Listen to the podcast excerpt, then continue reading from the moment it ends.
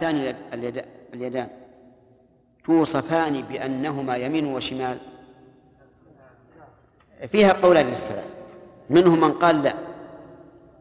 وأنكر لفظ الشمال الوارد في صحيح مسلم. ومنهم من قال بلى. وكل منهما له شبهة. لكن الصواب أنها تثبت. وأن معنى قول النبي صلى الله عليه وسلم اخترت يمين ربي وكلتا يديه يمين يعني اليمن والبركة و والتساوي. لأن المخلوق الذي له يمين ويسار أو يمين وشمال تختلف اليمين والشمال. أليس كذلك؟ تختلف بالقوة حتى بالقوة الجسمية تختلف. لكن يد الله عز وجل وأريد التثنية آه، لا تختلف. كلتاهما يمين وهذا هو, هو الصحيح. أننا نثبت الشمال لله لكن لا على أنها ناقصة عن اليمين. بل كلتاهما يمين ومن فوائد هذه الآية الكريمة كثرة عطاء الله وجوده. لقوله مبسوطتان. لا يمكن أن تقبضا بالنسبة للعطاء.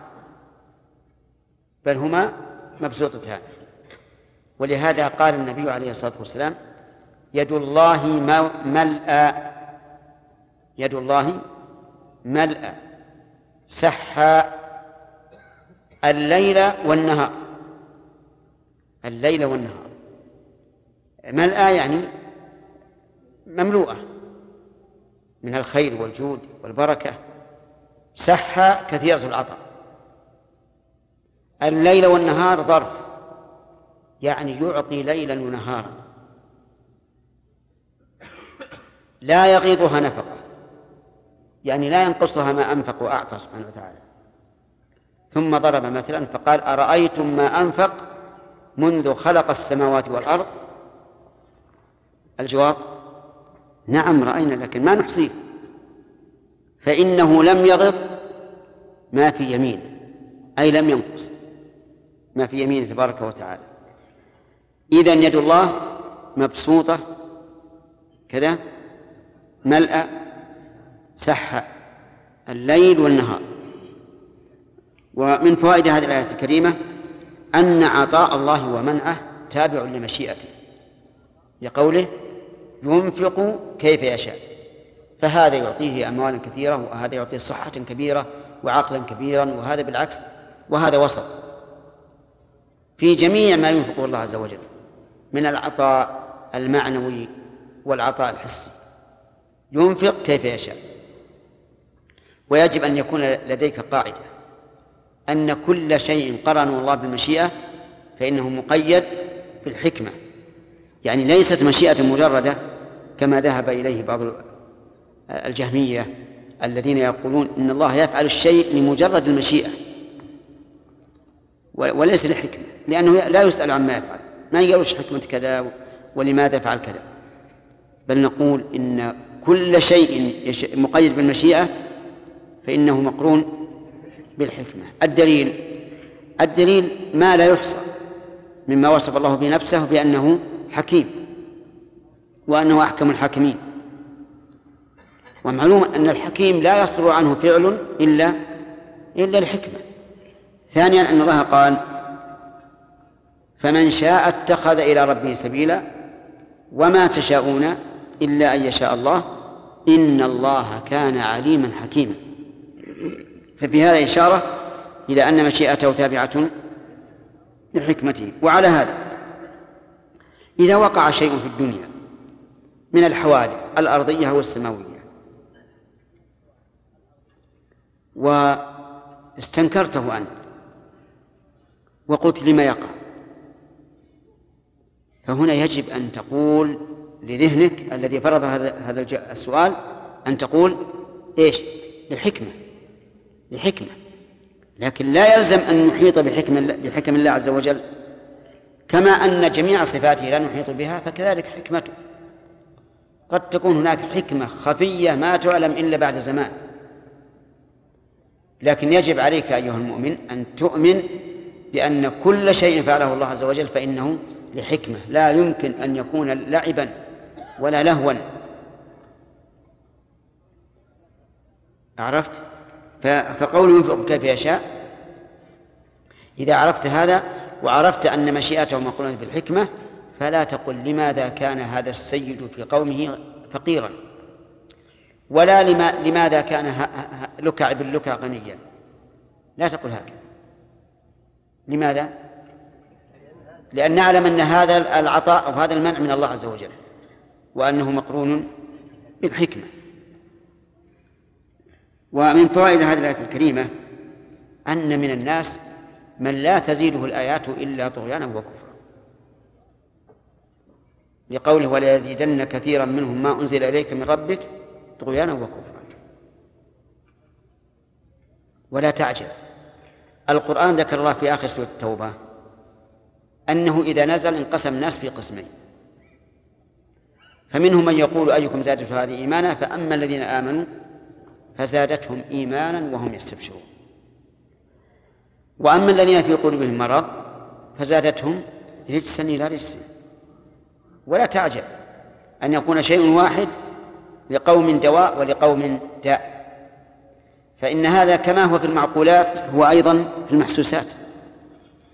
أرأيت المصاب بمرض يمنعه الأطباء مثلا من من أكل التمر. إذا أكله مرض وآخر إذا أكله صح مع أنه التمر واحد. الدهن بعض الناس يؤمر بالإكثار منه وبعض الناس ينهى عنه وأشياء كثيرة.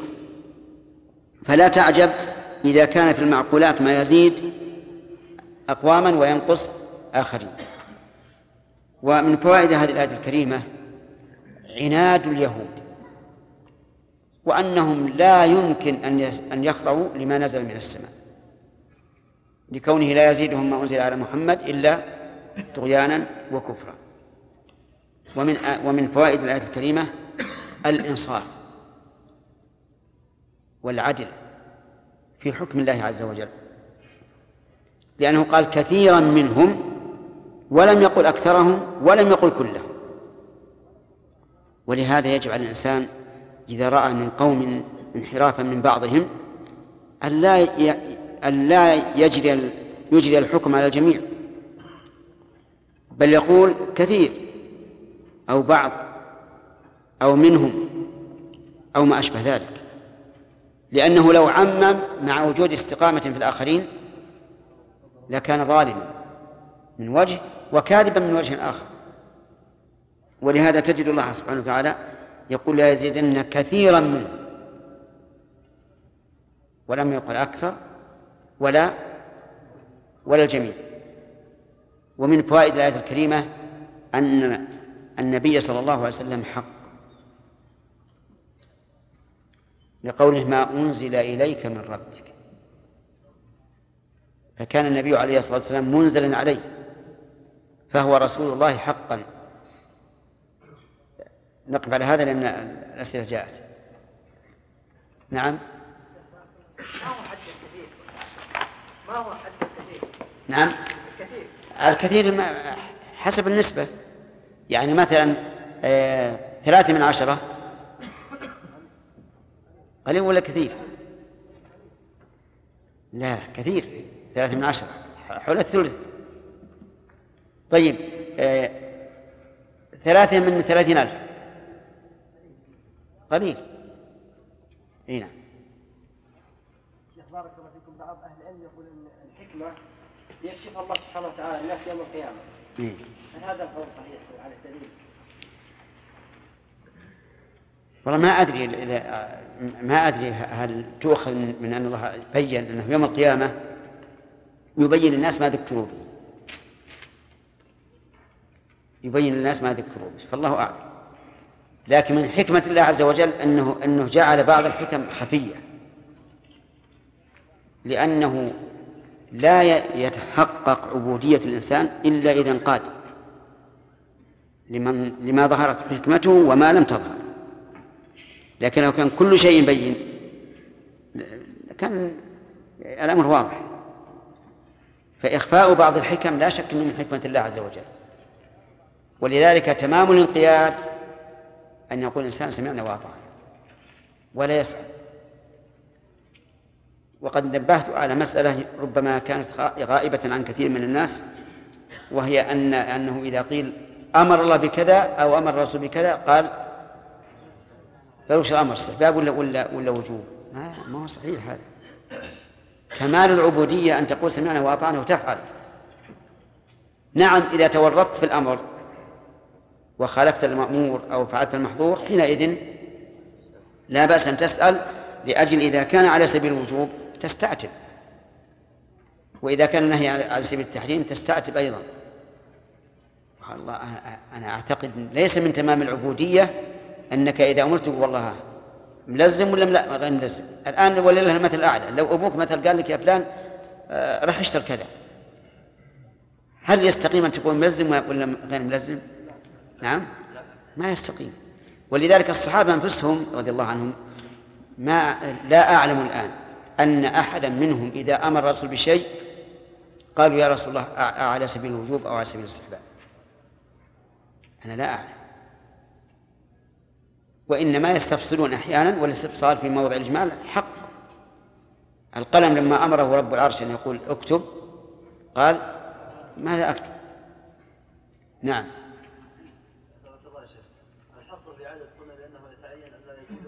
نعم. لا. هو لو لولا ورود لولا ورود احاديث لا لا لا اختصرنا هذا. ثم أيضا العدد في سبعة من ظلهم الله. هذا من باب من باب حصر الأوصاف. ما هو بحصر الأعيان؟ ثلاثة لا يكلمهم الله ولا ينظر إليهم ولا يزكيهم ولا عذاب أليم هذه وردت في عدة أوصاف. أكثر من ثلاثة. نعم.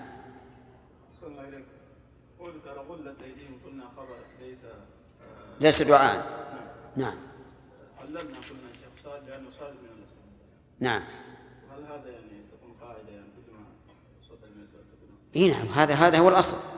أن ما أخبر الله به فهو خبر عن نفسه ووقوعه وقوع الشيء. إلا إن دل دليل هذا ربما يكون دليل على أن أن أن, أن الله علم العباد أن يدعوا وأما أن الله يسأل نفسه أن يفعل فلا فلا يرد. إيش؟ لما قرأ الأخ شرافي وقف بين قول الله ولوعنوا بما قالوا وقف هنا قال بل يداه مبسوطتين إن في القرآن علامة أن الأفضل أن يقف لكن ما يمنع من الاتصال يا شيخ؟ أولا أن حسب القواعد المعروفة عليها علامة الوقف اللازم. أنت الآن تنكر وقفها وعدم وقفها. لا لا ها؟ لماذا لماذا وقف؟ أحسنت. وقف لأن الكلام اللي بعد ليس من كلام اليهود. نعم.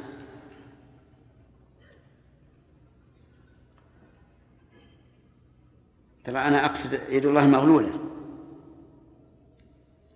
غلت أيديهم أما لعنوا بما قالوا فهو المكتوب عليه وقف لازم. ووجه ذلك أن الأول خبر عن عما كان لليهود والثاني خبر عن صفات الله تبارك وتعالى ولذلك قرن ببل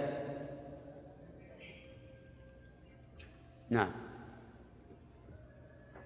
عليكم مزيد استفسار عن السؤال الأول وهو بأن إذا ذكر الشيء بعدد فإنه يتقيد بهذا العدد. نعم. فلو كنا في مجال المناظرة نعم. إذا هذا غير صحيح بدليل حديث السبعة وحديث الثلاثة أي نعم. الجواب على الجواب على هذا أنه جاءت الأدلة بهذا بالزيادة. يعني لولا لولا الأدلة لقلنا ما في أحد إلا هؤلاء السبعة نعم يا سليم.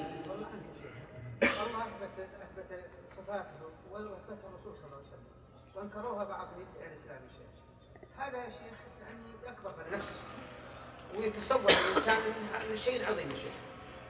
نعم. والحقيقة ما أدري يا شيخ هم هم اعتقدوا هذا.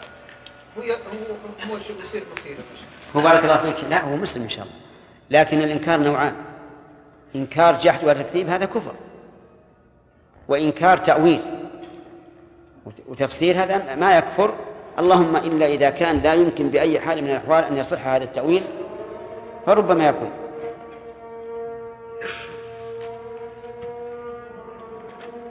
الله أكبر. تبع القراءة. أعوذ بالله من الشيطان الرجيم. ولو أن أهل الكتاب آمنوا واتقوا لكفرنا عنهم سيئاتهم ولأدخلناهم جنات النعيم. ولو أنهم أقاموا التوراة والإنجيل وما أنزل إليهم من ربهم لأكلوا من فوقهم ومن تحت أرجلهم منهم أمة مقتصدة وكثير منهم ساء ما يعملون. أعوذ بالله من الشيطان الرجيم. آه، ما زلنا في بيان الفوائد المستنبطة من الآية السابقة وهي قوله تعالى وقالت اليهود يد الله مغلولة. وبينا فيها أو وصلنا فيها إلى قوله تعالى والله لا يحب المفسدين. أليس كذلك؟ يعني وقفنا إلى هذه الجملة. ففي هذه الآية من الفوائد إثبات أن الله تعالى أن المحبة ثابتة لله.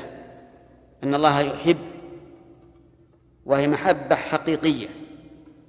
أثبتها أهل السنة والجماعة على قاعدة معروفة وهي وجوب إجراء ظاهر ظاهر النصوص وهو وهو وجوب إجراء النصوص على ظاهرها في باب صفات الله.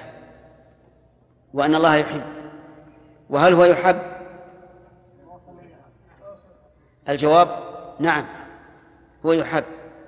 وقد صرح الله بذلك في قوله يا أيها الذين آمنوا من يرتد منكم عن دينه فسوف يأتي الله بقوم يحبهم ويحبونه. فالله تعالى يحب على ما له من صفات الكمال وعلى ما له من صفات من أفعال الإحسان والإنعام. ولهذا جاء في الأثر أحبوا الله لما يغدوكم به من النعم. والإنسان لو أن أحدا من الناس أحسن إليه لأحبه لإحسانه فكيف بالخالق الذي أوجده وأمده وأعده؟ فهو أولى أن يكون محبوبا. أما كونه يحب فنعم. جاء ذلك في القرآن الكريم وكذلك في السنة النبوية.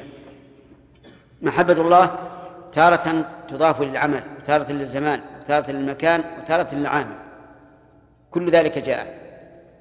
أحب البقاع إلى الله مساجده. ما من أيام العمل الصالح فيهن أحب الله من هذه الأيام العشر يعني عشر ذي الحجة. أحب الأعمال إلى الله الصلاة على وقتها. إن الله يحب التوابين ويحب المطهرين ويحب المتطهرين. والآيات في هذا كثيرة متنوعة. وهل محبة الله هي ثواب الله أو إرادة ثوابه؟ أو هي صفة زائدة على ذلك. الجواب الثالث. خلافا لمن فسر المحبة بالثواب أو بإرادة الثواب ممن ينكرون قيام المحبة بالله عز وجل.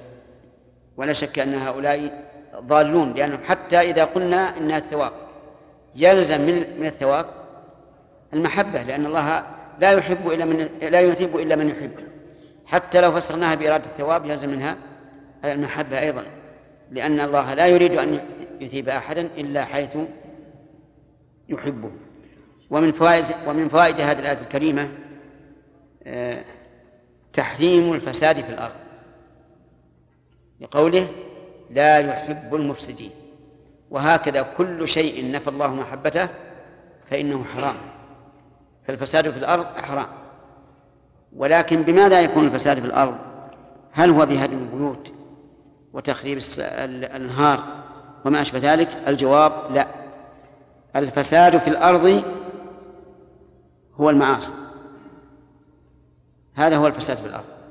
ودليل ذلك قوله تعالى ظهر الفساد في البر والبحر بما كسبت أيدي الناس. لكن هدم البيوت بغير حق من المعاصي. فيكون من الفساد في الأرض من هذه الناحية. وعلى هذا فنقول كل من عصى الله فقد أخذ معولا يخرب به الأرض. طيب من من فوائد الآية الكريمة أن الشيء إذا ثبت لوصف ثبت ضده لضد ذلك الوصف. فعلى هذا نقول إذا كان الله لا يحب المفسدين فإنه يحب المصلحين. ولا شك أن الله يحب المصلحين قال الله تعالى والصلح خير. وقال تعالى في اليتامى قل إصلاح لهم خير. فالصلح خير. يحبه الله عز وجل. ويرغب فيه. ويحث عباده عليه. الإصلاح كذلك خير. والإصلاح أنواع متعددة. والناس بالنسبة للأرض على ثلاثة أقسام صالح وصالح مصلح وفاسد مفسد. وإن شئت زد رابعا فاسد غير مفسد حتى تتم الأقسام. لكن يلزم من الفاسد أن يكون مفسدا ولذلك نقتصر على ثلاثة أقسام. فنقول الناس بالنسبة للأرض ثلاثة ثلاثة صالح لكنه لا ينفع إلا نفسه. وهذا يكون في كثير من العباد. كثير من العباد صالح بنفسه لكن لا يحاول أن يصلح غيره. يرى المنكر أمام عينه لا ينهى عنه. يرى التفريط في المعروف أمام عينه لا يأمر به. وهكذا. هذا نقول إنه صالح. وإن كان أيضا صلاحه فيه نقص لأن من تمام الصلاح أن يأمر بالمعروف وينهى عن المنكر. الثاني صالح مصلح. هذا خير الأقسام. هو صالح بنفسه ومصلح لغيره. ولهذا قال الله تعالى وما كان ربك ليهلك القرى بظلم وأهلها مصلحون. لم يقل صالحون. لا بد من أن يقوم في الأرض مصلح. والثالث الفاسد. الفاسد مفسد في الأرض. حتى لو فرض أنه لم يدعو إلى فساده وإلى معصيته فإنه مفسد لأنه سبب لفساد الأرض. أنتم قلتم ما وصلنا إلى هذا؟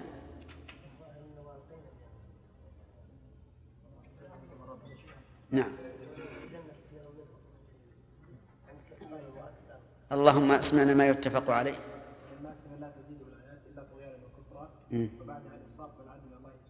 إيش؟ الانصاف والعدل من الله سبحانه وتعالى حيث ذكر ان كثيرا منهم وليس كلهم الذين يزيدون هذا سبحان الله. طيب. ها؟ طيب. إذا نكمل. ما يخالف. من فوائد الآية الكريمة أن القرآن نزل من عند الله. لقوله ما أنزل إليك من ربك. وإذا ثبت هذا لزم عليه أمران عظيمان. الأول أن القرآن كلام الله. لأن القرآن ليس ذاتا قائمة بنفسها ولكنه وصف لا يقوم إلا بموصوف أو إلا بمتصف به. وعلى هذا فيفيد هذا هذه الفائدة العظيمة أن القرآن كلام الله. وهذا هو الذي أجمع عليه سلف الأمة والأئمة. وجرت فيه المحن على الإمام أحمد وغيره من علماء السنة.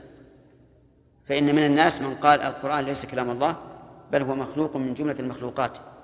ولا شك أن هذا القول يستلزم منه بطلان الشريعة تماما. لأننا إذا قلنا إنه ليس كلام الله لزم أن يكون إذا كتب مجرد نقوش وزخرف. خلقها الله عز وجل على هذا الوصف. وإن وإن سمع فهو مجرد أصوات تسمع لا تدل على شيء كما يسمع الرعد وهبوب الرياح وغيره وغيرها. ولذلك نقول إنه يستلزم على القول بأن القرآن مخلوق. إيش؟ بطلان الشريعة تماما. بطلان الأمر والنهي لأن لا أمر ولا نهي. أقم شيء مخلوق على هذا الوصف على هذا على هذا الصفة فقط. لا يدل على أمر. لا تقربوا الزنا كذلك. شيء مخلوق على هذا هذه الحروف كما تنقش الباب مثلا. إن سمع فهو صوت مجرد صوت. كما نسمع الآن أصوات الرعد وأصوات الزلزال الرياح في الأشجار وغير ذلك.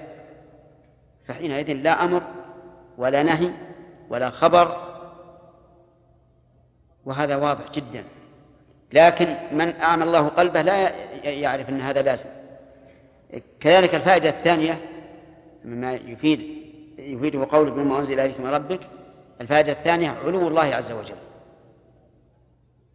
لأنه إذا كان إذا كان القرآن كلام الله وهو صفة من صفاته وهو نازل لزم أن يكون المتصف به إيش؟ عاليا وإلا فلا معنى للنزول. فيكون فيه دليل على إثبات علو الله عز وجل. والناس في هذا في هذا في هذه الصفة على ثلاثة أقسام. قسم أثبت علو الله حقا. وقسم آخر قال إن الله لا يجوز أن يوصف بالعلو ولا بالسفول. ولا يجوز أن نقول إنه فوق ولا تحت ولا يمين ولا شمال. وهذا تعطيل محض. ولو قيل لأحد صف العدم ما وصفه بأدق من هذا الوصف الذي وصفوه به الرب عز وجل. القسم الثالث الثاني القسم الثاني قالوا إن الله تعالى في كل مكان. ولا يجوز أن نقول إنه في العلو. وكيف يجوز أن نقول إنه في العلو وهو يقول وهو معكم أينما كنتم؟ ويقول إذ يبيتون ما لا من القول وهو معهم إذ يبيتون ما وهو معهم إذ يبيتون ما لا يرضى من القول. وأشبه ذلك من آيات المعجزة فلا يجوز أبدا أن نقول إن الله عالم بنفسه. بل العلو الذي أثبت لله علو المعنى. وأما المكان فهو في كل مكان. وهؤلاء حلولية الجهمية. يقولون إنه في كل مكان. والعجب أن عليه كثيرا من أن عليه كثيرا من الناس الذين نتصل بهم في المسجد الحرام. ويسألون من غير السعوديين. السعوديين لا لا يعرفون هذا القول. أكثر العامة لا يعرفون هذا القول. ويقولون إن الذي يقرر علينا علماؤنا أن الله في كل مكان. ولا شك أن هذا قول إذا تأمله الإنسان وجده في غاية البطلان لمخالفة القرآن. والسنة والعقل والفطرة والإجماع. وهل يمكن أن يرضى أحد أن يجعل الخالق عز وجل في الحشوش والأماكن القذرة؟ لا يمكن. ولازم قولهم أن يكون كذلك في كل مكان في كل مكان. أما القول الثالث الذي نسأل الله تعالى أن يميتنا عليه ويبعثنا عليه فهو أن الله تعالى بذاته فوق كل شيء. لكنه محيط بالخلق فكأنه معهم في أمكنتهم. ولا مانع من أن نقول هو فوق كل شيء وهو معنا لكن ليس في في مكانه ولهذا أمثلة ذكر الشيخ الإسلام رحمه الله مثال في الواسطية ومثال في الحموية. قال إن العرب يقولون ما زلنا نسير والنجم معنا. وما وفي الواسطية ما زلنا نسير والقمر معنا. وهذا أسلوب عربي واضح. وكل واحد يخاطب بهذا الخطاب أو يتكلم به لا يمكن أن يعتقد بأن القمر في الأرض ولا أن النجم في الأرض. وإذا كان هذا مخلوق من المخلوق مخلوق من المخلوقات يحيط بنا وهو معنا وهو فوق فما بالك بالخالق الذي حدث عنه النبي عليه الصلاة والسلام بأن السماوات السبع والأرضين السبع بالنسبة للكرسي كحلقة ألقيت في فلاة من الأرض وإن فضل العرش على الكرسي كفضل الفلاة على هذه الحلقة فما بالك بالخالق؟ سبحانه وتعالى. فعلى كل حال نحن نؤمن بأن الله سبحانه وتعالى فوق كل شيء حقا. أما صفاته فما أحد من المسلمين فيما نعلم ينكر علو الصفات. كلهم يقولون إنه كامل الصفات لكن يبقى النظر هل كلهم يثبتون كل ما ورد من الصفات؟ لا. لكن من أثبت له صفة كمال فيقول إنه عالم بهذه الصفة الكاملة. ومن فوائد هذه الآية الكريمة عناية الله سبحانه وتعالى بالرسول عليه الصلاة والسلام وذلك بقوله من ربك فإن هذه الربوبية خاصة تقتضي العناية التامة والأقوى والأشد. واعلم أن الربوبية نوعان عامة وخاصة. اجتمع في قوله تعالى عن السحرة قالوا آمنا برب العالمين رب موسى وهارون. العامة برب العالمين. وقال الشيخ محمد بن عبد الوهاب رحمه الله كل من سوى الله فهو عالم. وعلى هذا يكون برب العالمين أي برب الخلق كله. رب موسى وهارون هذه؟ نعم هذه خاصة. كما أن العبودية كذلك عامة وخاصة. فالعبودية الكونية عامة ومنها قول الله تعالى إن كل من في السماوات والأرض إلا آتي الرحمن عبدا. كل من في السماوات بالعبودية الكونوية عبد لله. هل أحد يستطيع أن يمنع المرض إذا قدر الله عليه؟ أبدا. وهل أحد يستطيع أن يرد ملك الموت إذا جاء لقبض روحه؟ أبدا. ولهذا تحدى الله هؤلاء فقال لهم فلولا إذا بلغت الحكوم وأنتم حينئذ تنظرون ونحن أقرب إليه منكم ولكن لا تبصرون فلولا إن كنتم غير مدينين ترجعونها إن كنتم صادقين. ما يمكن. لو يجتمع الخلق كلهم أن يردوا هذه الروح التي بلغت الحكوم ما استطاعوا.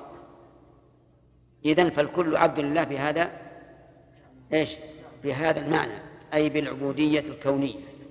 أما القسم الثاني العبودية الخاصة فهي العبودية الشرعية التي منها قول الله تعالى وعباد الرحمن الذين يمشون على الأرض هونا إلى آخره. طيب من فوائد الآية الكريمة؟ أن الله تعالى ألقى العداوة والبغضاء بين اليهود. بقوله ألقينا بينهم العداوة والبغضاء. وهذا كلام حق صدق ليس عندنا فيه شك. وما نحسبه نحن من اجتماعهم فعلى خلاف الواقع. ولهذا قال الله تعالى تحسبهم جميعا وقلوبهم شتى. لا تظن أنهم متفقون أبدا ولذلك هم أحساب شتى الآن. وحتى داخل الحزب متفرق لأنهم لا يمكن أن يجتمعوا وقد ألقى الله بينهم العداوة والبغضاء. لكن لاحظ أن العدوين إذا كان لهما عدو ثالث إيش؟ اجتمع عليه اجتمع عليه لمقابلة العدو الثالث فاجتماعهم الآن اليهود ليس لأنهم متحابون متآلفون أبدا ولا يمكن أن نصدق والله يقول ألقينا بينهم العداوة والبغضاء إلى يوم القيامة لكنهم اجتمعوا لهدف واحد ومصلحة واحدة ضد إيش؟ عدو واحد للجميع وهذا الاجتماع لا شك أنه اجتماع ظاهري فقط مقصود لغيره وليس مقصودا لذاته. ومن فوائد هذه الآية الكريمة أن العداوة والبغضاء بين اليهود سوف تستمر. لكن إذا آمنوا إيش؟ تزول أو لا؟ تزول بلا شك. تزول. ولهذا قال النبي عليه الصلاة والسلام للأنصار كنتم أعداء فألفكم الله بي ومتفرقين فجمعكم الله بي. والأنصار كما تعلمون بينهم عداوات وبغضاء في الجاهلية. ومن فوائد هذه الآية الكريمة إثبات يوم القيامة وهو اليوم الذي يقوم فيه الناس لرب العالمين. وسمي بذلك لوجوه ثلاثة الوجه الأول أن الناس يقومون فيه من قبورهم لرب العالمين. والوجه الثاني أنه يقام فيه العدل. كما قال تعالى فاليوم لا تظلم نفس شيئا وقال ونضع الموازين القسط ليوم القيامة فلا تظلم نفس شيئا والثالث أنه يقام فيه الأشهاد. الأشهاد. تستشهد الرسل. ثم الأمم ثم الجلود والأعضاء. ويتبين الأمر وينكشف ويخفى ما في الصدور ويظهر ما في الصدور. فلذلك سمي يوم القيامة. هناك قيامة الصغرى لكنها لا تراد في هذه الآية وهي موت الإنسان. فإن كل من مات فقد قامت قيامته لأنه انتهى من الدنيا ودخل في عالم الآخرة. ومن فوائد هذه الآية الكريمة البشرى التامة للمسلمين بأن اليهود لن تقوم لهم قائمة في الحروب. لأنهم كلما أوقدوا نار الحرب أطفأها الله ولم ينالوا بها مقصودهم. وإن كانوا قد ينالون بعض الشيء لكنهم لن ينالوا المقصود الذي يريدونه بإشعال نار الحرب. ومن فوائد الآية الكريمة إثبات الأفعال الاختيارية لله عز وجل. لقوله أطفأها. وأطفأها متى يكون؟ بعد إيقادها. وهذا فعل متجدد. وفيه رد واضح على الذين منعوا قيام الافعال الاختيارية بالله. وقالوا إن الله لا يمكن أن يأتي ولا يستوى على العرش ولا يتكلم بإرادته ومشيئته بل كلامه معنى قام بنفسه لا يتعلق لا يتعلق بإرادته ولا يضحك ولا يفرح ولا يغضب إلى آخر ذلك. كل صفة تتجدد فهي عندهم لاغيه منتفية عن الله. حجتهم واهية جدا وداحضة عند الله. يقولون إن الأفعال الاختيارية التي تتجدد لا تقوم إلا بحادث بناء على قاعدة قاعدة في الحقيقة هي قاعدة غير قائمة.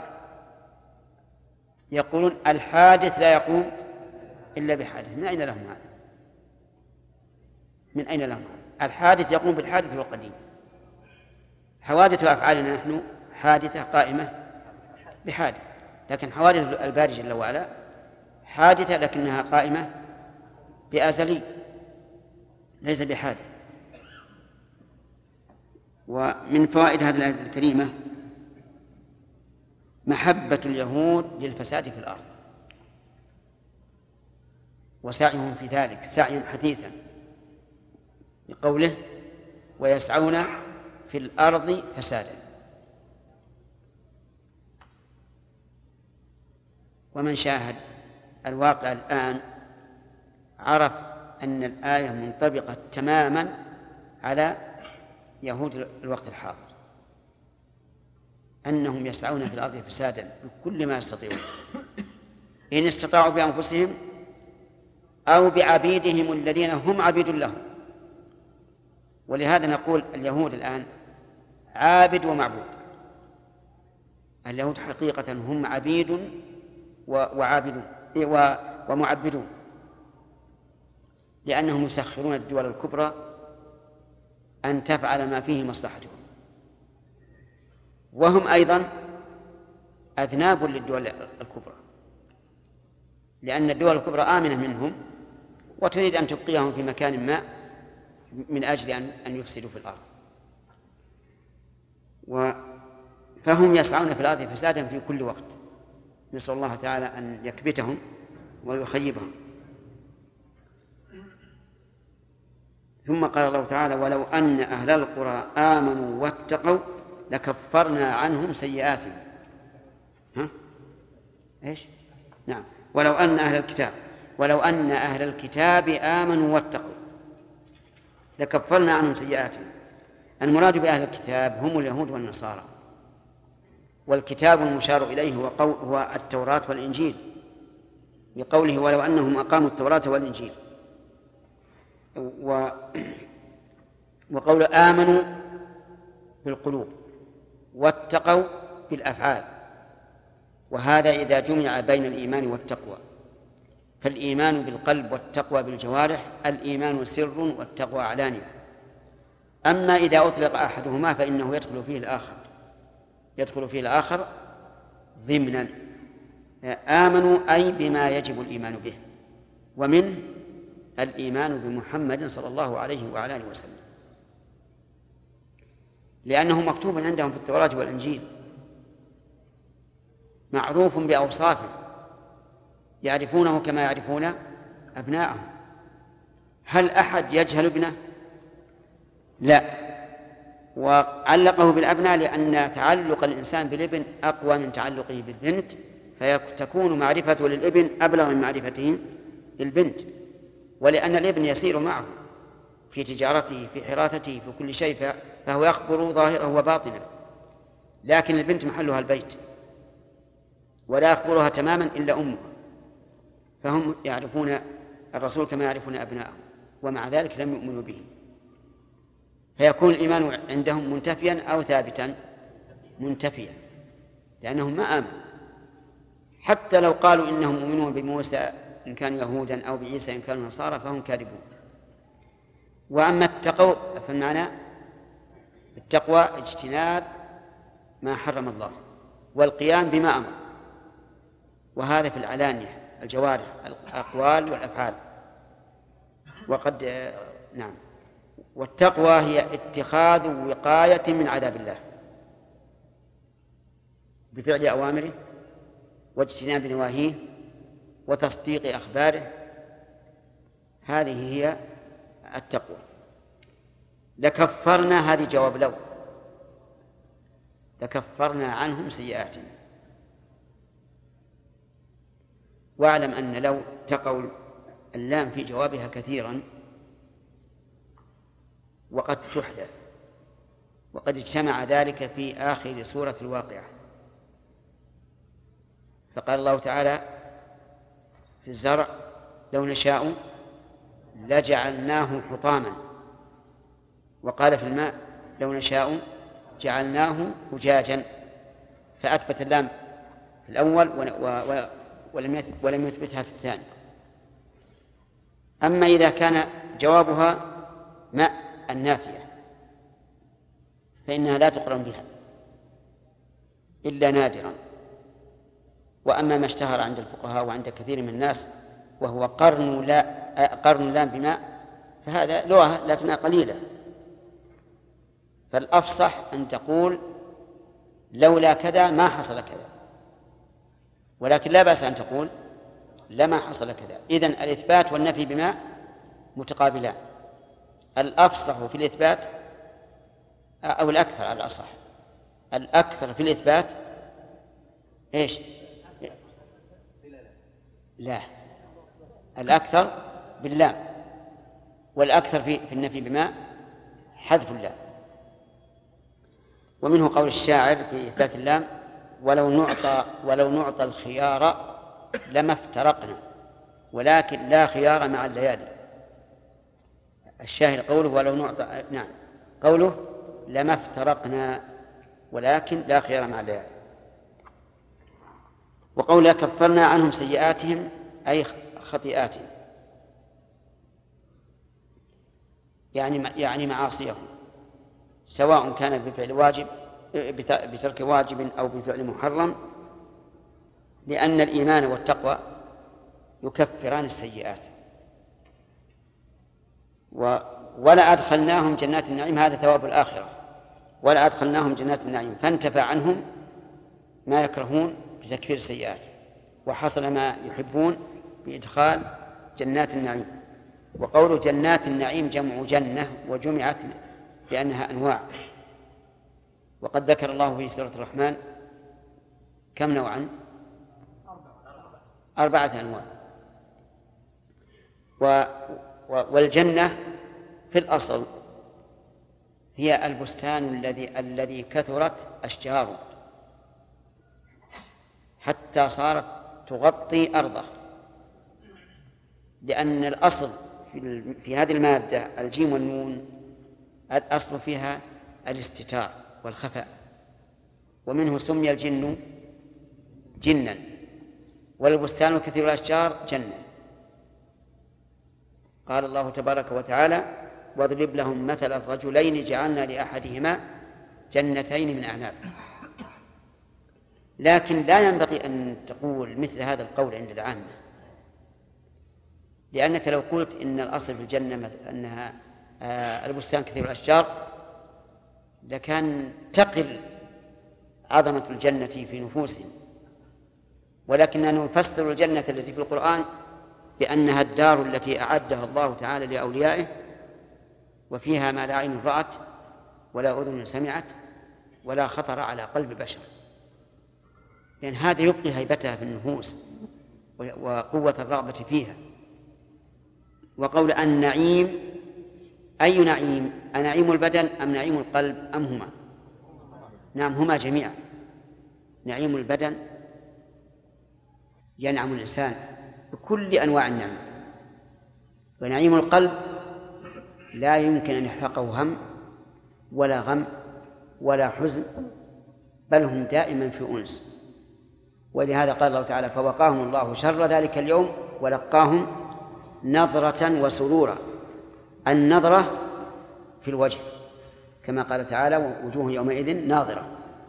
والسرور في القلب فما بالك بنعيم يكون فيه النظرة التي تبهج الناظر في الوجه والسرور في القلب الذي لا ينسى فيه حزن ولا هم ولا غم.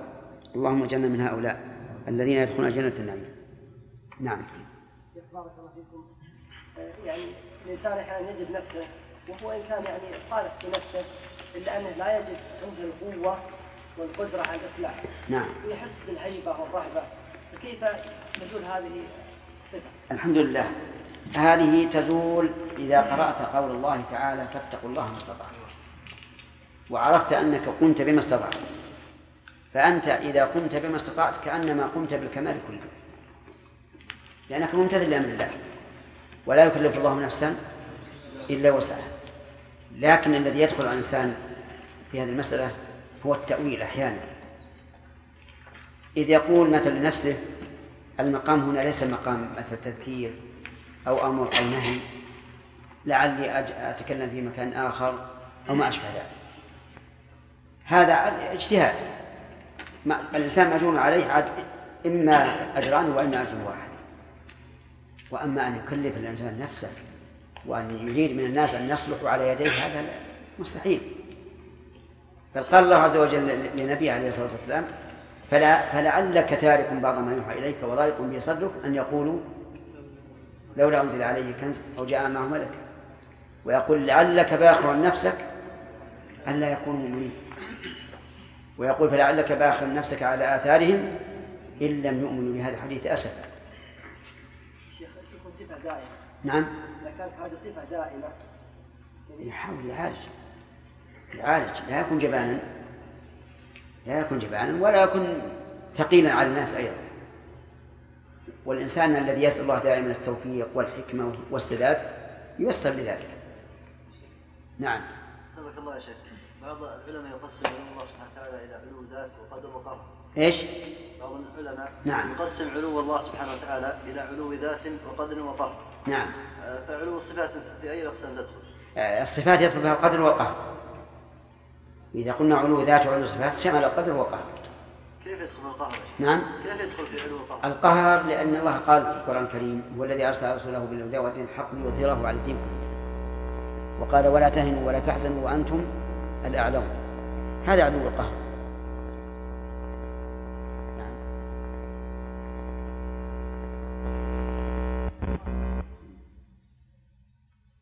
البغض مذكر والبغضاء مؤنث والمعنى واحد. شيخ القرآن الكريم نعم. قلنا يلزم أن المفسد في نفسه يكون آه، أن الفاسد في نفسه يكون مفسدا. نعم. لكن يا شيخ نجد أن بعض ال- ال- المفسدين الحقيقيين يكونون مفسدين يعني لآلاف الناس. فلا يقارن بمن هو فاسد في نفسه أو عاصي. معلوم ما ما يقال حتى الإفساد يختلف. حتى من يدعو إلى بدعة أو يدعو إلى فحش أو غير ذلك يختلف. لكن إذا قلنا أن فساد الأرض بالمعاصي فكل عاصي فله نصيب من هذا. نعم. الله عليكم. هل ال- القول في المعية كالقول في القرب ونحوه من أنها صفة حقيقية لله تليق بجلاله؟ أي نعم. أي نعم. الشيخ الإسلام رحمه نص على هذه العقيدة الوسطية. وهو معنا حقيقة وعلى عرشه حقيقة نعم الإشكال حفظكم الله هو هذا ما نعتقده ولكن هل يشكل عليه ما ذكره شيخ الإسلام نفسه من ضرب المثال بالقمر والنجم؟ فيعني هذا كأنه يقول بأن هذا أسلوب عربي آه، وهو ليس بتأويل إنما هذا هو المفهوم من السياق كما قلنا تجري بأعيننا ونحو ذلك. نعم. فكيف؟ هذا صحيح. نعم. هذا هو الصحيح. ولهذا يفرق حتى في كلام الناس. يقال للرجل زوجته معه ويقال متاعه معه. ويقال دراهمه معه ويقال ساعته خاتمه معه نعم. ويفرق. أليس كذلك؟ إذا هما بمعنى واحد. المعنى واحد. القرب والمعنى واحد. لكن هذا القرب اختلف العلماء علماء السلف رحمهم الله أو علماء الخلف. هل هو ينقسم كالمعية إلى عامة وخاصة أو لا؟ والظاهر أنه لا ينقسم. أن القرب يختص بالعابد والداعي فقط. كما قال الله تبارك وتعالى واذا سالك عبادي عني فاني قريب أجيب دعوه الداعي اذا دعان هذا بالنسبة للداعي. بالنسبة للعابد قال النبي صلى الله عليه وعلى آله وسلم أقرب ما يكون العبد من ربه وهو ساجد ولا يمكن أن نقول إن الله قريب من الكافرين. مثلا لأن القرب شرف ورفعة. لكن نقول إن الله مع الكافرين كما قال تعالى وهو معهم إذ يبيتون ما لا يرضى من الأرض فالذي يظهر لي أن المعية نعم تنقسم إلى قسمين عامة وخاصة والقرب خاص فقط ولا يكون عام نعم البعض عن بعض البلاد الجميلة بأنها إيش؟ بعض الناس يعبرون عن بعض البلاد الجميلة بأنها جنة الله في الأرض هل يصح مثل هذا التعبير؟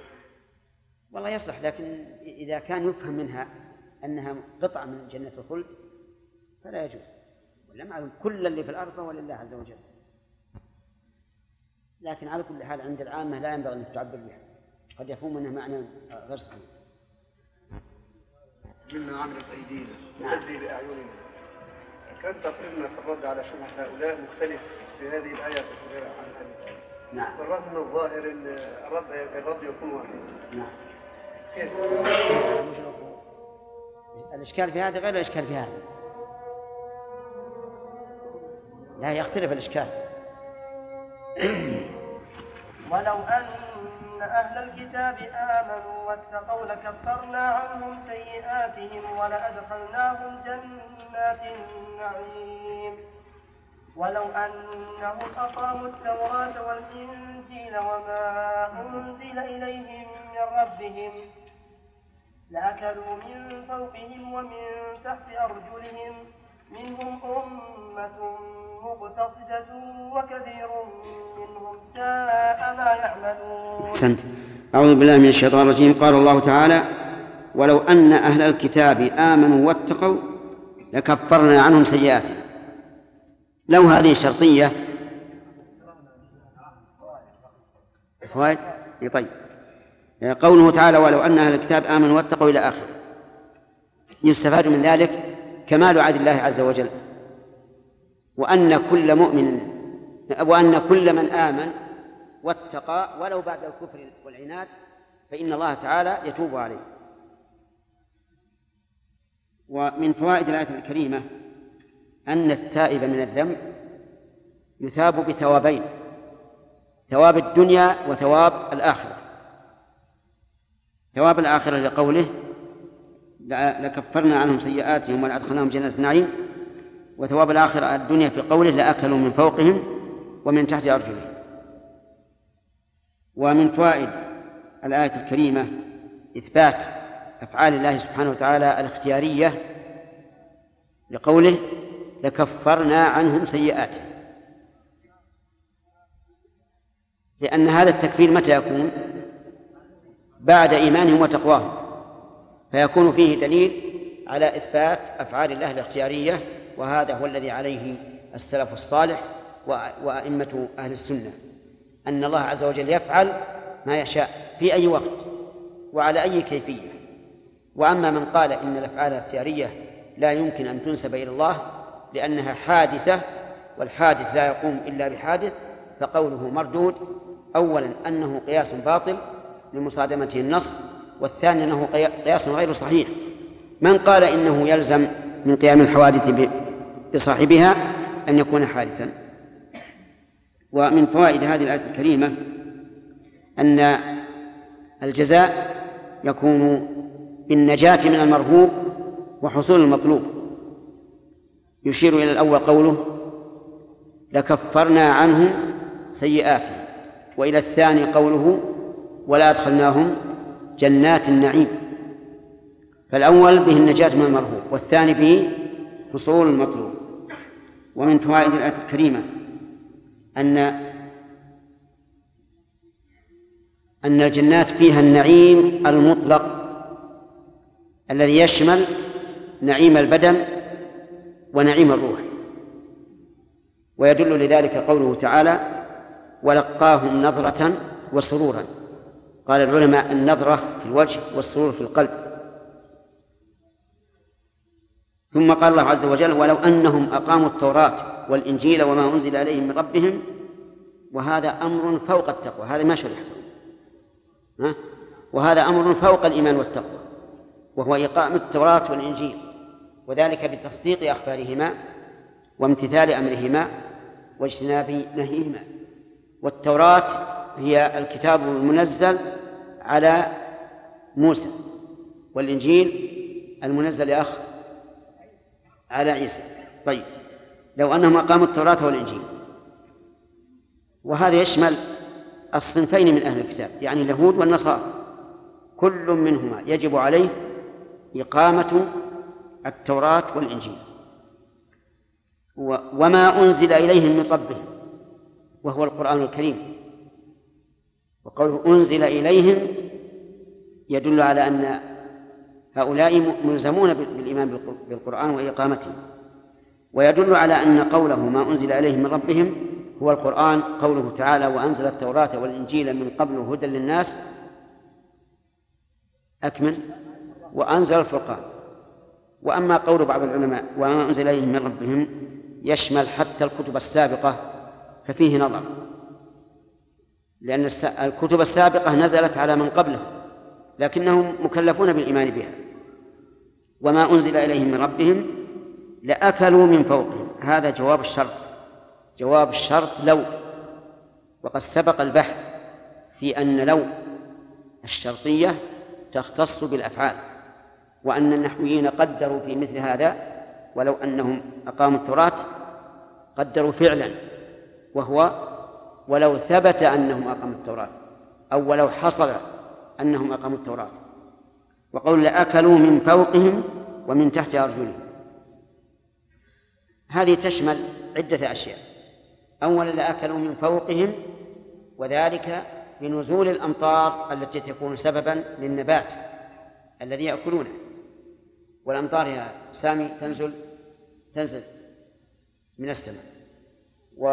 ومن تحت أرجلهم يعني الأرض يعني نبات الأرض. فيكون الله تعالى ذكر سبب النبات والنبات. وهذا كقوله ولو أن أهل القرى آمنوا واتقوا لفتحنا عليهم بركات من السماء والأرض. هذا وجه. والآية ويدخل في الآية. وقيل المعنى أكلوا من فوقهم بثمار الأشجار. من ثمار الأشجار من ثمار الأشجار. لأن الأشجار تكون عالية فوق فيأكلون من ثمارها من تحت أرجلهم من الزروع ونحوها التي تكون في الأرض ليس لها ساق. فيكون الله تعالى بين أنهم سيبارك لهم في الأشجار والزروع. وقيل المعنى لأكلوا من كل وجه. كما تقول هذا الرجل في نعمة من هامه إلى إبهام. والمراد أن النعمة تغمره وعلى كل حال فالآية تشمل, هذا وهذا. كلها كل هذه الأوجه يصح أن تفسر به الآية. وقد سبق لنا قاعدة في هذه المسألة مهمة وهي أن الآية إذا احتملت معنيين فأكثر على السواء ولا منافاة بينهما. فإنها تحمل عليهما جميعا. وهكذا الأحاديث أيضا. لأكلوا من فوقهم ومن تحت أرجلهم. منهم أمة مقتصدة وكثير منهم ساء ما يعملون. قسمهم الله تعالى إلى قسمين. طائفة أمة هنا بمعنى طائفة. وأمة في اللغة العربية لها معاني متعددة جاءت في القرآن. فتكون بمعنى طائفة كما في هذه الآية. وتكون بمعنى الدين. تكون بمعنى الدين مثل قوله تعالى وأن هذه أمتكم أمة واحدة وتكون وتكون بمعنى الزمن في قوله وادكر بعد أمة وتكون بمعنى الإمام كما في قوله تعالى إن إبراهيم كان أمة ومن مجيئها بمعنى الدين قوله تعالى عن المشركين إنا وجدنا آباءنا على أمة أي على ملة. وهذه أوضح من قوله إن من تمثيلنا بقوله وأن هذه أمتكم أمة واحدة لأنها يحتمل معنى الأمة الجماعة من الناس.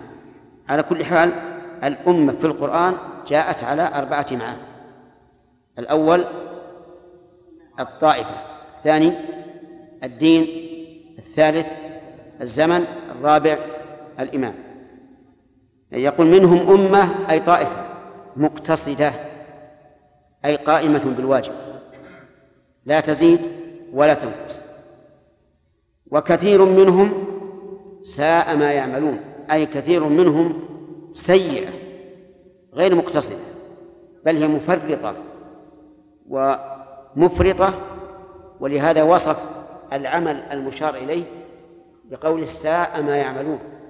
فكلمة ساء ما يعملون تبين أن المعنى و وكثير منهم غير مقتصد بل مسيء في عمله فساء ما كانوا يعملون وعليه في فيكون ساء ما يعملون. ليس خبر كثير بل خبرها محذوف أي كثير منهم سيء سيء العمل لم يقتصد فساء ما يعملون. بقي قسم ثالث خص الله به هذه الأمة وهو السابق بالخيرات. كما في قوله تعالى ثم أورثنا الكتاب الذين اصطفينا من عبادنا. يعني هذه الأمة جعلنا الله وإياكم منهم. من آه من عبادنا فمنهم ظالم لنفسه ومنهم مقتصد ومنهم سابق بالخيرات بإذن الله. فكأن بني إسرائيل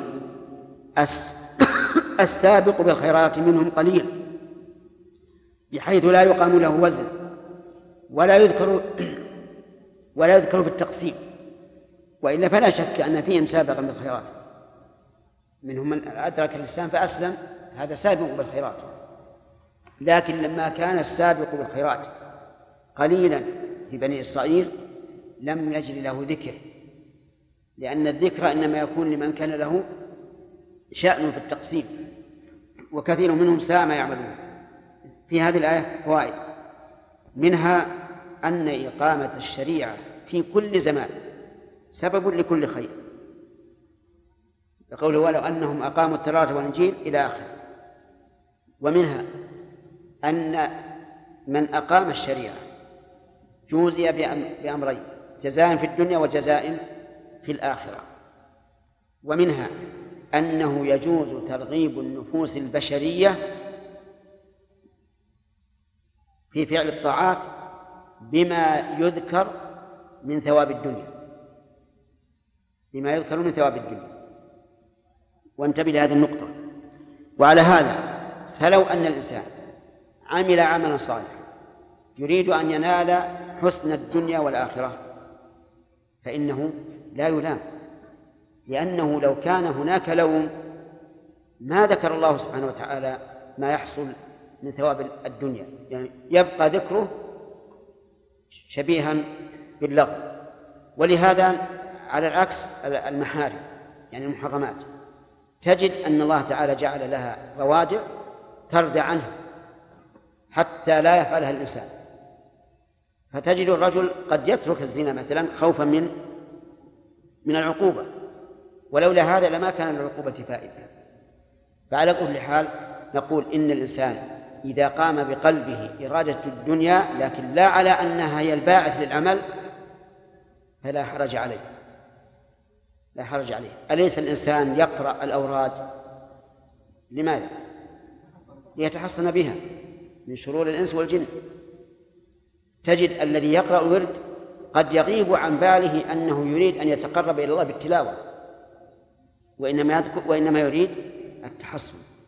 لماذا؟ لأن النفوس البشرية ضعيفة تحتاج إلى أمر مادي يساعدها على فعل الخيرات. ويدل لهذا الأصل أن الرسول عليه الصلاة والسلام في بعض المغازي يجعل سلب القتيل لمن؟ قتله تشجيعا له. فقول بعض الناس إنه لا يجوز للإنسان أن يريد بعمل الآخرة شيئا من الدنيا هذا غير صحيح. بل قال الله تعالى من كان يريد حرث الآخرة نزده في حرثه يعني نعطيه في الدنيا والآخرة. من فوائد الآية الكريمة أنه يجب على بني إسرائيل على أهل الكتاب يجب عليهم أن يقيموا القرآن كما يجب أن يقيموا التوراة والإنجيل. بقوله وما أنزل إليهم من رب. وهو كذلك. ولهذا نقول لأهل الكتاب الذين يدعون أنهم مؤمنون بالله واليوم الآخر نقول إن إنكم إن لم تؤمنوا بالرسول صلى الله عليه وسلم ما نفعكم ذلك الإيمان لأنكم لا, لا لم تتموا إيمانكم. ومن فوائد الآية الكريمة أن القرآن كلام الله. لقوله وما أنزل إليهم من ربهم. ووجه ذلك أن القرآن صفة لأنه كلام. والكلام لا بد له من إيش؟ من متكلم. لأن الصفة لا بد لها من مصروف وإذا كان لا بد للقرآن من متكلم به فمن الذي تكلم به؟ هو الله عز وجل. ومن فوائد هذه الآية الكريمة إثبات علو الله تعالى. بقوله وما أنزل إليهم من ربه لأنه إذا كان القرآن صفة الله نازل نازلا منه لزم أن يكون الله تعالى عاليا. وهذا والحمد لله عند من أنار الله بصيرتهم ولم تحتوش الشياطين وكان على الفطرة التي فطر الله عليها أمر لا يحتاج إلى دليل لأنه أمر فطري وهو علو الله تعالى علو الذات. ومر علينا كثيرا أن المنكرين لعلو الذات انقسموا إلى قسمين. قسم قال إن الله تعالى في كل مكان في السماء والأرض. هو نفسه ذاته في كل مكان. وقسم آخر قالوا لا يجوز أن نوصف بأنه فوق ولا تحت ولا يمين ولا شمال ولا منفصل عن العالم ولا متصل بالعالم. فالأول فالأولى غلوا فالأولون غلوا في إثبات صفة من الصفات وهي المعية والآخرون غلوا بما يدعونه تنزيها للرب عز وجل. إذا نأخذ من هذا أنه يجب علينا أن نؤمن بعلو الله عز وجل. ومن فوائد هذه الآية الكريمة إقامة الدليل على أهل الكتاب أنه يلزمهم أن يؤمنوا بالقرآن. بقوله من ربهم. فإن لازم كونه ربا لهم أن يقوموا بأمره ويلتزموا حكمه لأنه رب والرب لا بد له من مرفوع وهو سبحانه وتعالى السيد والإنسان عبد فلا بد أن يقوموا بمقتضى هذه الربوبية فيؤمنوا بما أنزل الله تعالى على محمد صلى الله عليه وسلم. ومن فوائد الآية الكريمة أن نعم الله عز وجل التي في الأرض منها ما هو عال ومنها ما هو نازل لقول من فوقهم ومن تحت أرجلهم وهذا شيء مشاهد. بل منها ما هو ظاهر ومنها ما هو خفي فالمعادن التي في الأرض نعم خفية والأشياء الظاهرة على وجه الأرض ظاهرة. ومن فوائد هذه الآية الكريمة انقسام أهل الكتاب إلى قسمين.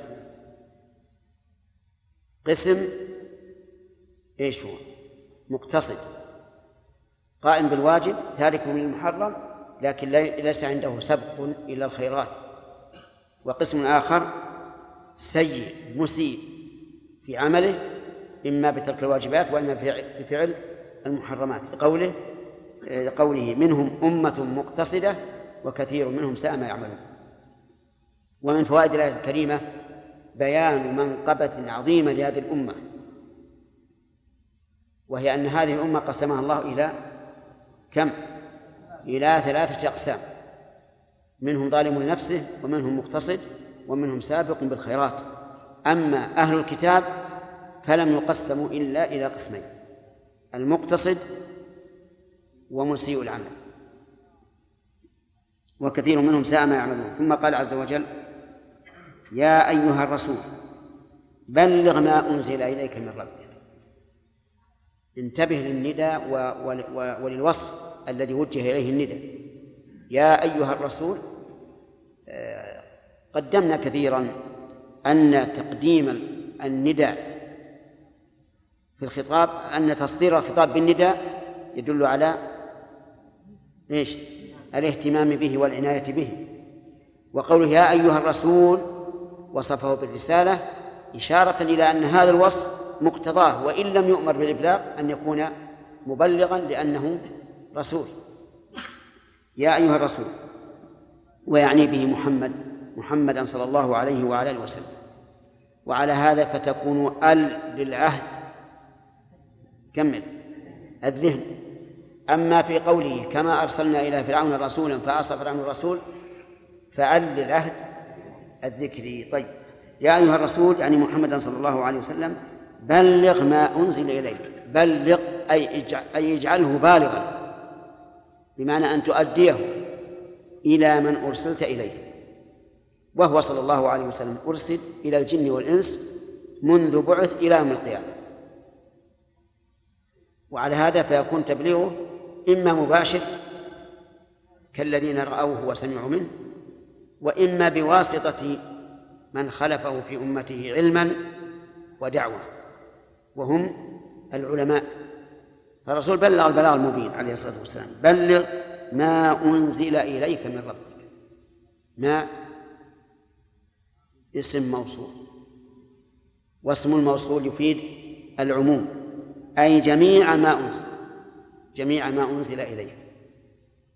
وقوله من ربك إشارة إلى ما ذكر إلى أن كونه مربوبا لله عز وجل. يستلزم أن إيش؟ أن يبلغ.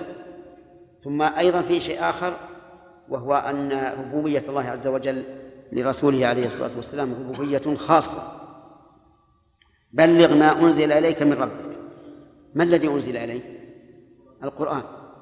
كما قال الله تعالى وأنزلنا إليك الذكر لتبين للناس ما نزل إليه وتبليغ الرسول عليه الصلاة والسلام يشمل تبليغ اللفظ وتبليغ المعنى. ولذلك تجد بعض الآيات يفسرها النبي صلى الله عليه وعلى آله وسلم إذا كان إذا كانت مجملة أو غامضة فهو يفسرها بقوله ويفسرها بفعله عليه الصلاة والسلام. طيب بلغ ما أنزل إليك من ربك فإن لم تفعل فما بلغت رسالته. هذا يعني كلام شديد. إن لم تفعل أي تبلغ كل ما أنزل إليك. فما بلغت رسالته حتى فيما بلغته مما مما كتمته فإنه لا يكون بلاغ لأن جحد بعض ما أنزل كجحد الكل. الإيمان لا يتبعض ما يمكن تؤمن بشيء وتنكر شيئا. ولهذا قال إن لم تفعل إيش تفعل؟ تبلغ ما أنزل كل ما أنزل. فما بلغت رسالته. حتى فيما بلغت لم تبلغ. لأنه لا بد أن تبلغ إيش؟ جميع ما أنزل. ولهذا بلغ عليه الصلاة والسلام كل ما أنزل إليه حتى فيما كان عليه. حتى فيما كان فيه لوم عليه عليه الصلاة والسلام. قال الله تبارك وتعالى وتخشى وتخفي في نفسك ما الله مبديه وتخشى الناس والله أحق أن تخشاه قبلها واتق واتق الله واتق الله وتخفي في نفسك ما الله مبديه وتخشى الناس والله حق أن تخشاه. هذا فيها لوم عظيم. هذه لو قيلت لواحد منا لطار من الغضب. لكن الرسول عليه الصلاة والسلام لا بد أن يبلغ كل ما أنزل إليه. كل ما أنزل حتى فيما كان فيه اللوم عليه. ولهذا قالت عائشة لو كان محمد كاتما شيئا مما أنزل الله عليه لكتم هذه الآية. وتخفي في نفسك ما الله مبديه وتخشى الناس والله أحق أن تخشاه. يقول وإن لم تفعل فما بلغت رسالته أي رسالة ربك وأضاف الرسالة إليه سبحانه لأنه المرسل وقد تضاف الرسالة إلى الرسول فيقال هذه رسالة محمد لأنه مبلغها. فتضاف إلى الله باعتباره المرسل وإلى الرسول باعتباره المبلغ. وإن لم تفعل فما بلغت رسالته والله يعصمك من الناس. يعني إن كنت قد تخفي شيئا خوفا من الناس فلا تخف. فإن الله يعصمك من الناس. أي يمنعك من الناس أن يضروك بشيء. وهذا هو الذي حصل الحمد لله. وإلا فما أكثر الذين يريدون قتله. عليه الصلاة والسلام. أول ما قدم المدينة كان يخاف. تقول عائشة في ليلة من الليالي لم ينم الرسول عليه الصلاة والسلام. يسهر سهر. سهر وقال اللهم ابعث لنا عبدا من عبادك يحرسه أو كلام نحو هذا. فما أن فرغ من من دعائه إلا وهي وفي حس حس السلاح. فقال من هذا؟ قال سعد بن ابن معدك يعني سعد بن أبي وقاص. قال ما الذي جاء بك؟ قال خفت عليك يا رسول الله فأتيت احرسك بعثه الله عز وجل فصار يحرسه وفي بعض الروايات لكن ليست في الصحيحين أن حذيفة أيضا جاء معه. فأمر النبي عليه الصلاة والسلام لما نزلت هذه الآية أمرهم أن يتفرقوا. لأن الله التزم عز وجل بأن يعصمه من الناس. ومعلوم أن الله إذا التزم بمثل هذا فإنه محروس أشد من حراسة بني آدم. والله يعصمك من الناس. إن نعم. إن الله لا يهدي القوم الكافرين. يعني أنه لن يسلط عليك لو سلط إلا كافر. والله لا يهدي القوم الكافرين. أي لا يصلح شأنهم حتى يصلوا إلى ما يريدون. وعلى هذا فيكون قوله لا يهدي القوم الكافرين أي لا يدلهم إلى ما يريدون من قتل النبي صلى الله عليه وعلى آله وسلم. ويحتمل أن المعنى لا يهديه هداية هداية الدين. ويكون لا يهدي القوم الكافرين الذين قضى الله عليهم بالكفر. والموت عليهم. فتكون هذه الآية كقوله تعالى إن الذين حقت عليهم كلمة ربك لا يؤمنون ولو جاءتهم كل آية حتى يروا العذاب الأليم. في هذه الآية الآية قراءة في قوله فما بلغت رسالته فما بلغت رسالاته. رسالاته. أما على قراءة الإفراد فلا إشكال فيها.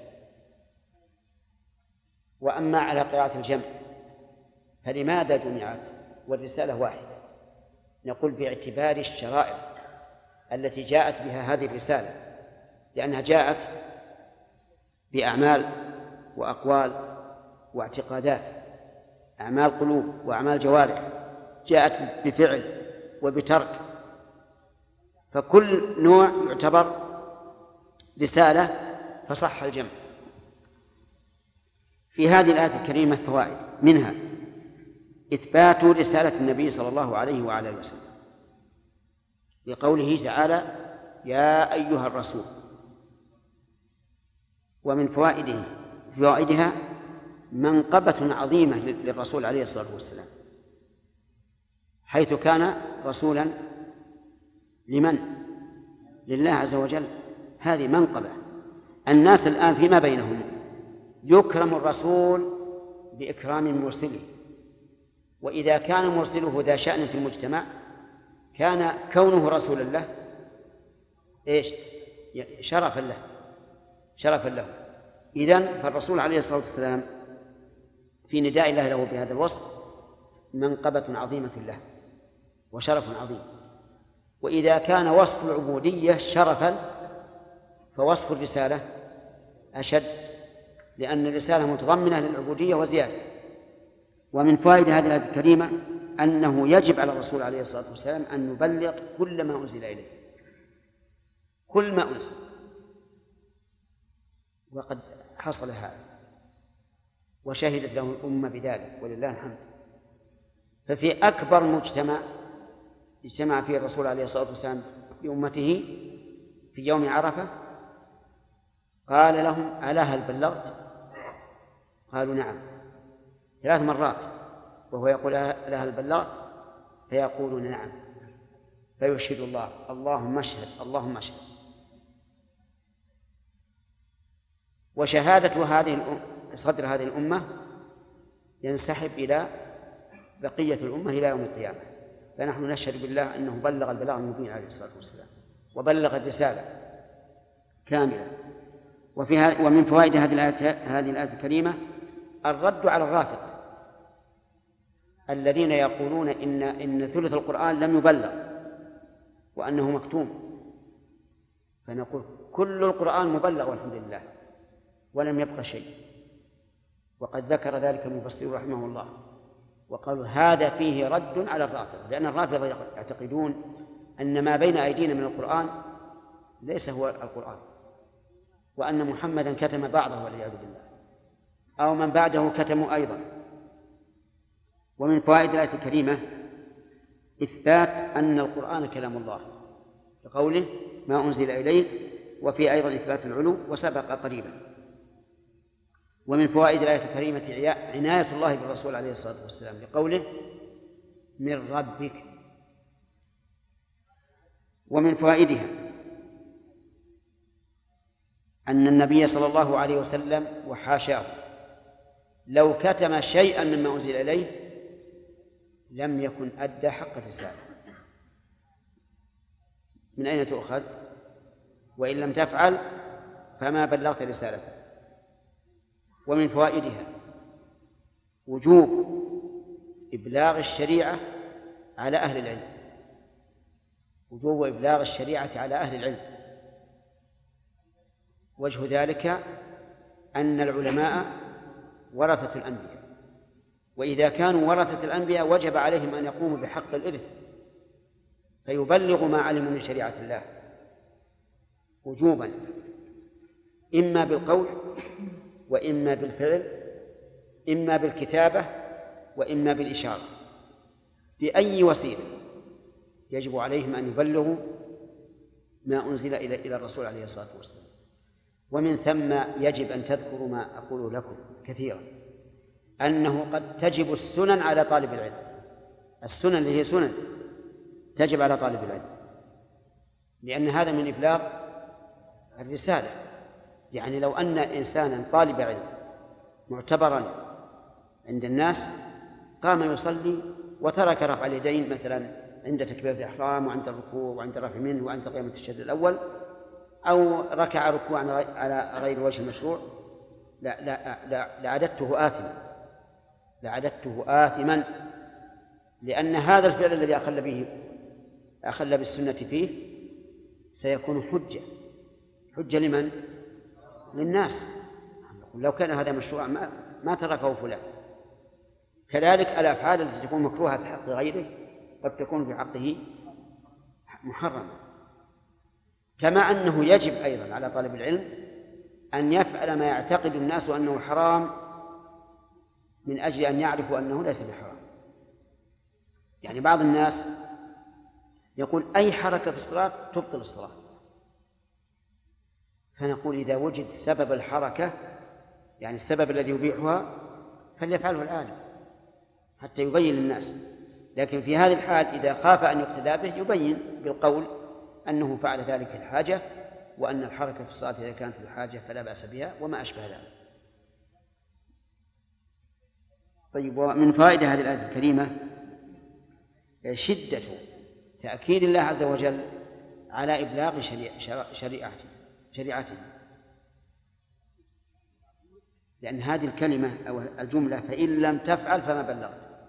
شديدة جدا. مما يدل على أن الله عز وجل لا يرضى لعباده أن يتركوا شريعتهم غير مبلغة ومن فوائد الآية الكريمة أن كتم شيء من الشريعة ككتم كتم جميعه. لقوله وإن لم تفعل فما بلغت رسالته. وهذا من فوائد القراءة الثانية فما بلغت رسالاته. لأنه قد يقول قائل وبلغ الرسالة فيما بلغ.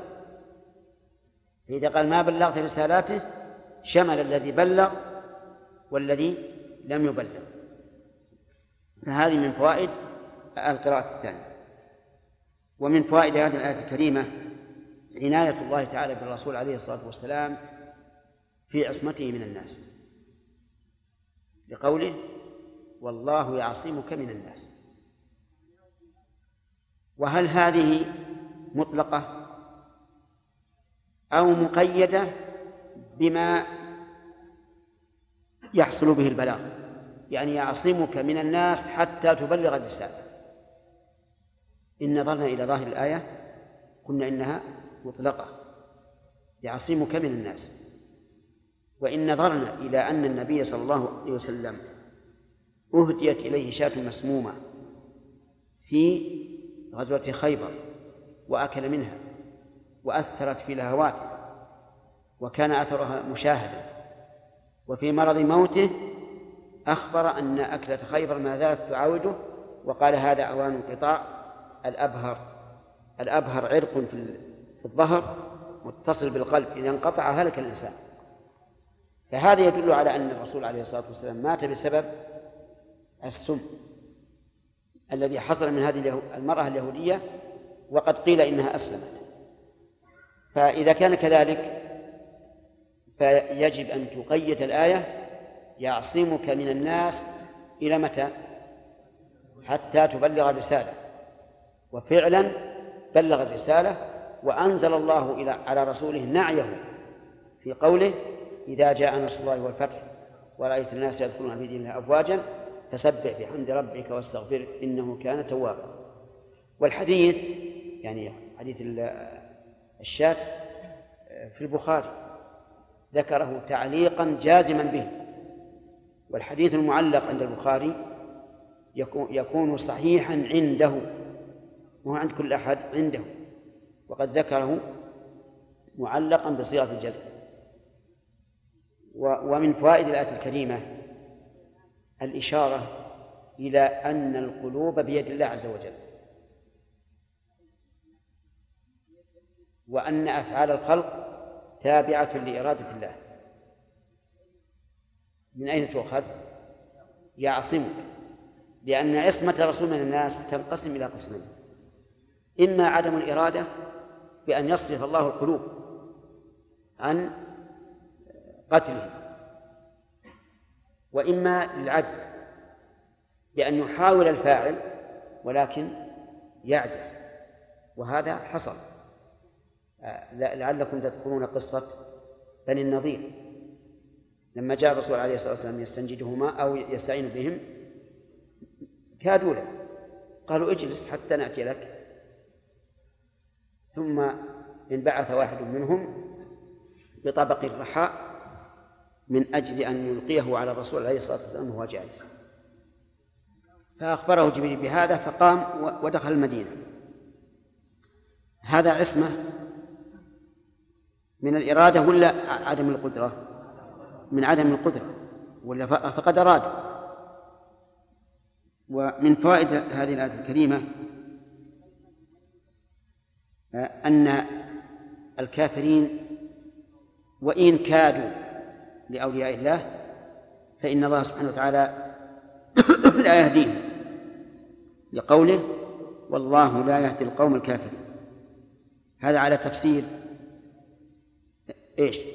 أن المراد بالهداية دلالتهم دلالتهم على تنفيذ ما يريدون.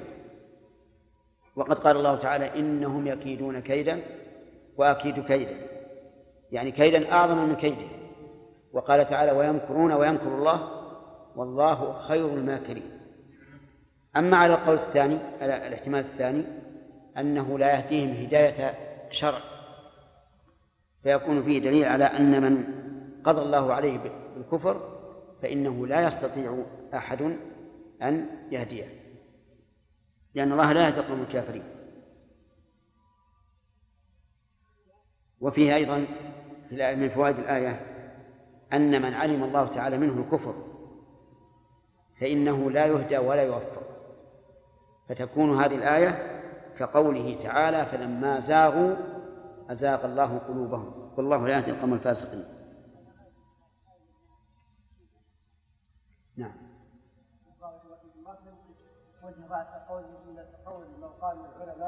المراد ما وما انزل اليهم من ربهم أنه الكتب السابقه نعم. نعم وجه الضعف فيه ان أن الذي نعلم نحن الآن أنهم كلفوا بالتوراة والإنجيل.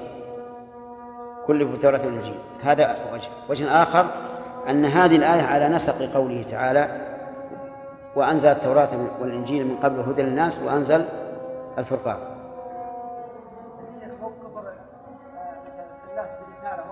آه، نعم. إلا بلى. لكن ما أنزل إليه ما يقال هذا مثلا الكتاب الذي نزل على نوح نازل على على اليهود والنصارى. لكن يجب عليهم الإيمان به. كما أن التوراة والإنجيل ما نزلت علينا. لكن يجب علينا الإيمان بها. نعم يا سليم. سليم.